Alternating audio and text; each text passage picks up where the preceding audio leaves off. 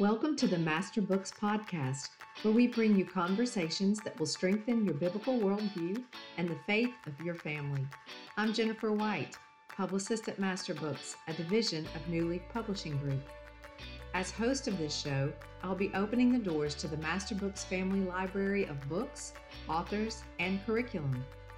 For over 45 years, our company has been about one thing ink on paper to touch eternity. In a world increasingly at war with God, we are publishing to partner with you to disciple your family, the church, and the nations. Well, hello and welcome to episode five of the Master Books podcast. We're so glad you're here. Today, we're tackling a very important question. We are going to talk about God's opinion on education. What does God's word say about education? And with us today, we have Israel Wayne. He is an author, a master books author, a speaker, and a homeschool dad of many children. And we also have Desiree, who's a homeschooling mom. She's also a moderator in the Master Books app. She is in charge of the book club in the Master Books app. She's going to tell us a little bit about that later. And she's always working behind the scenes of the app to make it a really great experience. So if you haven't checked out the Master Books app, you can find it on iTunes and Google Play. We would love for you to join our community there. So, Israel, one of the books that you have written is Education Does God Have an Opinion? It's probably one of the most popular books that um, of yours that we've published.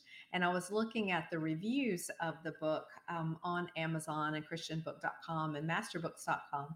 And I was just surprised, not surprised, but thrilled of how many people talked about the impact that your book had made on the decisions they were making for their family. So that is really thrilling. And I know that um, when we post quotes on social media from that book, people get really passionate and you know show how much they relate to what you've written so we thank you for taking the time to write that book and we're glad you're here to talk about it today according to the scriptures what does god say um, is important about an education what does he say in the word about education yeah there's so much of in the scripture related to how we're supposed to teach children but most people have never studied it, and so they assume that God is silent on the issue.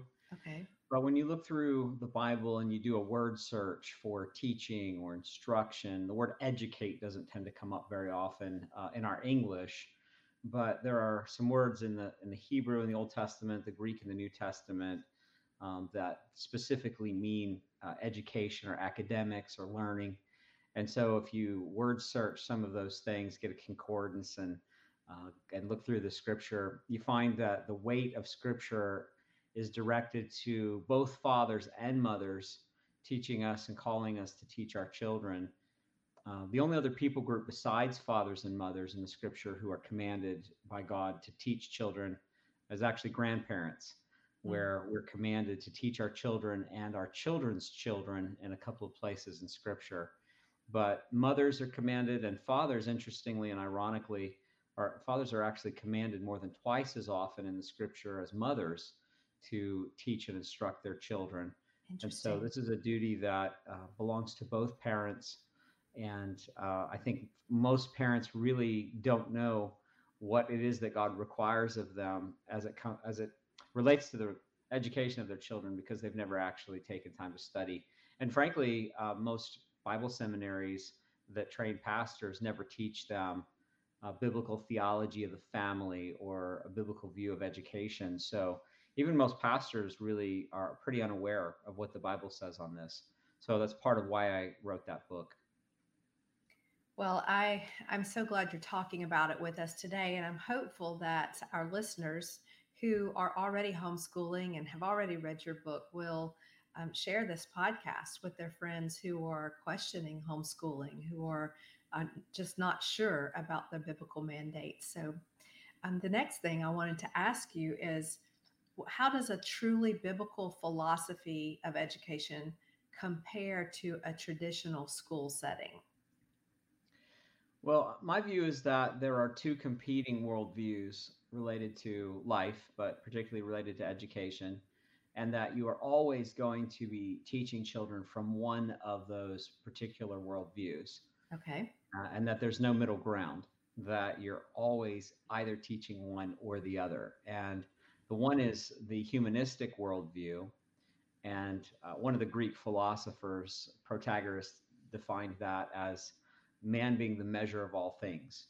Mm. And the biblical framework, of course, is that God is our center, He's our focus, He's the goal for which we do everything in life.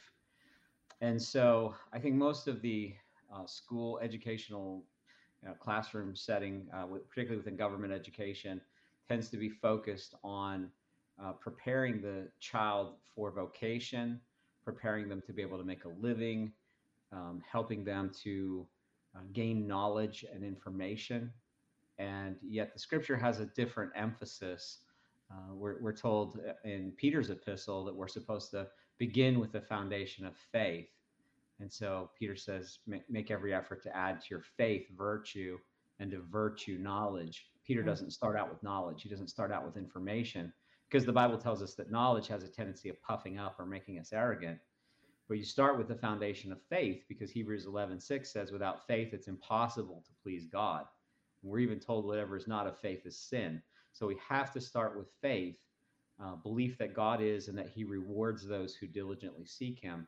And then we add the next layer on top of that. We add the layer of virtue or moral character.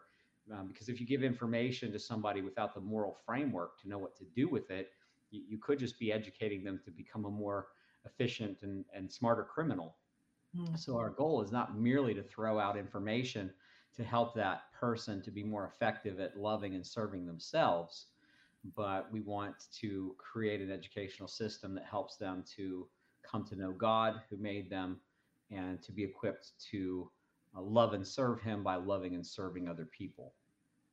That is a beautiful description and it's convicting. And it makes me just kind of sit back and wonder, you know, some of the problems that we see in our culture today. If the people behind it had had that type of education, a biblical education, education based on faith in God first, and um, then knowledge, what our world would look like today.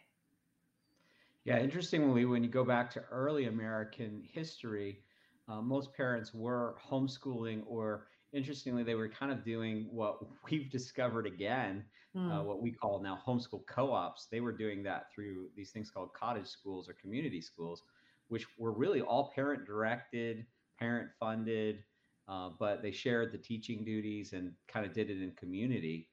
And so in colonial America, um, they, they were pretty universal in saying that we needed to have an education that was focused on uh, equipping our children to know God. And so they had encouraged parents to teach literacy so that children could understand the scriptures and know how mm-hmm. to apply that to all of their life. Uh, and really, all that changed somewhere around the time of the American Civil War when government education really became a completely different type of model than what happened before that. Mm-hmm. And by the turn of the 20th century, by about 1900, um, you had a, a, government monopoly on education, uh, on schooling at least. And um, it changed rather dramatically. And so now we're trying to go back and find something that we had at a point but that we lost um, through the, the government monopoly of state controlled education. Yes. Well, um, we were talking before the show began about Master Books and our mission that for over 45 years we have been about one thing ink on paper to touch eternity. And I'm so thankful that that in 2012, Tim Dudley felt the call of the Lord to add homeschool curriculum to that uh, mission and i just love what we've what we've created what our team has created this curriculum that does start with the word of god and the word of god is woven into the lessons.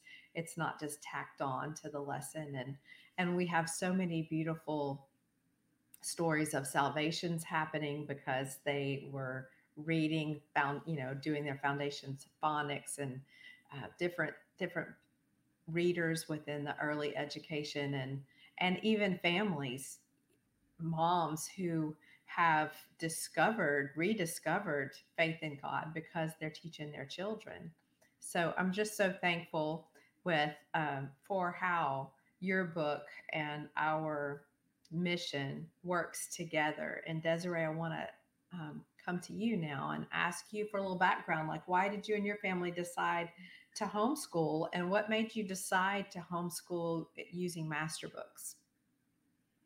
Well, um, I didn't really have any plans to homeschool. My husband and I were um, raised going to public school, and so we chose to start our kids out in private Christian school, and we thought that, you know, they would build good relationships and have the Christian worldview through the teaching there. And as time went on, we discovered that it wasn't really working out the way that we thought it would. And I started wrestling with how I could teach my own children about God and reading Deuteronomy 6, just thinking, you know, how am I going to do this? I was working at the school, my kids were gone. I'd had my third child, and my mom was watching him, you know, when I was at the school. And so I would, you know, take the kids home, pick up my youngest. It would give us enough time for me to come home, do dinner and homework, baths and bed, and then it was kind of you know, wash, rinse, and repeat. I had a friend who homeschooled and she had been encouraging me to homeschool. And so I finally decided that it was what I wanted to do. And so we started out with a Christian box curriculum. We found that that wasn't really lining up with the Bible. Some of the resources that they used were evolutionary in their science and history timeline, and it just didn't really sit very well with me. What I had imagined was more freedom, and I wanted to be able to take truly biblical resources and hand them over to my kids and let them look through them, learn, enjoy learning, and just soak in the truth that, you know, I know that the Bible is true, and I wanted those resources to back those up. And so that's where Master Books came in. And the first resource that we found was Principles of Mathematics. And I had never really liked math in school, but I really did enjoy learning about a biblical worldview. And so it kind of brought those two worlds together. And so I ordered that and we did the first Principles of Math. That's where my daughter started. And then I also ordered the um, Big Thoughts for Little Thinkers books that I have yes. right here. Tr- this one's the Trinity and the Gospel and the Scripture and the Mission. And so I was just really impressed by the fact that both of those presented the Gospel, and that's what I was hoping for. I started switching my middle student over because he was struggling and I didn't realize there were a lot of gaps that he had. He just wasn't the typical learner. And so my oldest we you know we made the full switch. I finally realized that master books biblical common sense approach was exactly what i was looking for. The span of my kids is about nine years and so trying to meet all their different needs was mm-hmm. A challenge. So I just found that the teaching was easier, and not only that, that we were starting to have these amazing worldview discussions. Okay. And one of those discussions actually led into a conversation with my daughter. And she was one of those kids who turned to Christ for her as her savior. So. I love it. That's so beautiful. Well, we want you to tell us about the book club that you're hosting and the Master Books mm-hmm. app. You've recently or still as of this recording, doing the um, book, Education Does God Have an Opinion, that Israel wrote. So tell us what you and your friends, yay, there's yep. Israel showing the book. Uh, for those yes. of you who are just listening, we're getting to see the book. Um, so tell us about your group there in the app and what you are learning about education and God's opinion, what the word says. Yeah, so I'm going to try to get to the heart of it, but I think we all discovered that reading this book was actually kind of like eating a 10 course meal. There was a lot of information packed in there. And so it's definitely a book that I and probably other moms will be taking a second pass through. I don't think you can absorb, absorb everything that it has to offer That's in the first pass. Yes, for sure. for some of us who've been homeschooling for a while, you know, the title, Does God Have an Opinion? Yeah, I think we already felt like he does have an opinion. That's why we're homeschooling, you know. Mm-hmm. But I don't think that we understood the depth of what that actually meant. And maybe that's why sometimes we have a, a hard time explaining to other people our motivation in homeschooling, why we homeschooling homeschool, or just why we think that it's God's best for education. And so, you know, growing up going to public school, I don't think that I realized how much secularism and worldliness was really just part of the air that I breathed. And I just thought, you know, those are things to avoid.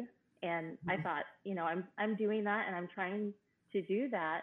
I didn't realize that I wasn't getting that positive presentation of what God says about the things that we were learning. What we're doing in homeschooling, we're not just avoiding these bad things, you know, we're we're coming to know who God is and what he's done and that just leads us into worship which mm-hmm. God intended for our ultimate joy. Amen. And so when you when you look at it like that, it's a completely different lifestyle. So you've had a lot of ladies going through the book with you, and it sounds mm-hmm. like, um, and this is what I've heard about Israel's books that he has another book on answers for homeschooling.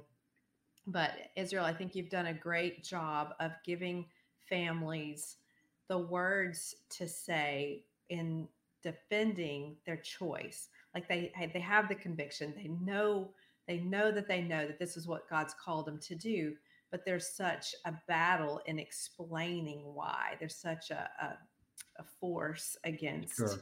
those decisions. And I think you've given um, our people, our readers, uh, a wonderful opportunity to express themselves well in a way that validates them and also and gives them strength in their position but also uh, in a way that invites people to look at it a new way, not just complete controversy, but, you know, this is why I've made this choice. And when you look at it biblically, it just is very hard to disregard. So, do you want to stop for just a second, uh, the interview, to say we would love for you to review our podcast?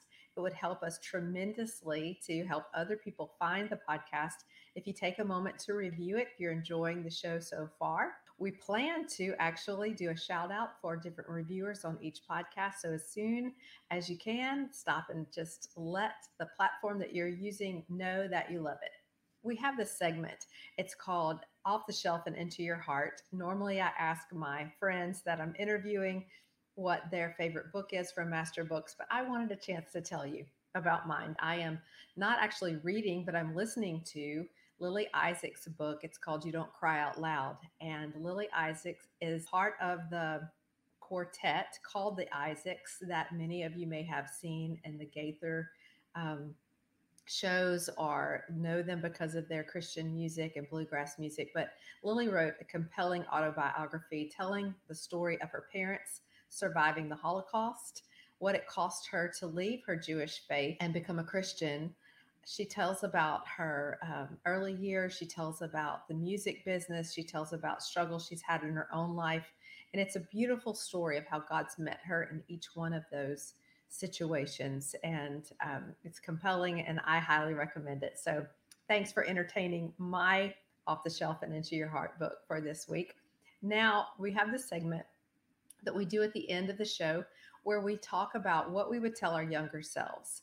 So, this is an opportunity for my guests to share with you, the listener, things that they've learned along the way that they wish they would have known earlier. And that this piece of wisdom that they're going to share with you will hopefully help you sooner than they learned it themselves. So, Israel, tell us about yours. What would you tell your younger homeschooling dad self?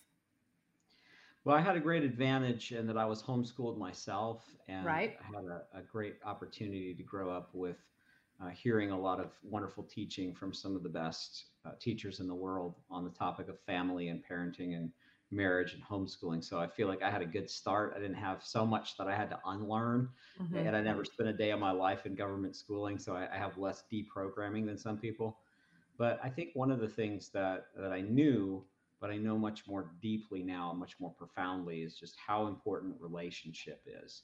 Mm. I think there's a pressure sometimes that we have to try to force all this in information into our child's brain, and uh, I just feel like sometimes we get so stressed with that process that we inadvertently can damage relationships by uh, being too um, too emotionally tied up in that, as mm-hmm. opposed to realizing that you know if these students have the the skills, they know how to think, they know how to read, they know how to learn, they're going to be okay. They're going to be mm-hmm. able to mm-hmm. figure out what they need to know to know in life. But my wife and I ended up writing a book that was published through New Leaf Press, which is a sister company to Master Books called Pitchin' a Fit, overcoming angry and stressed out parenting.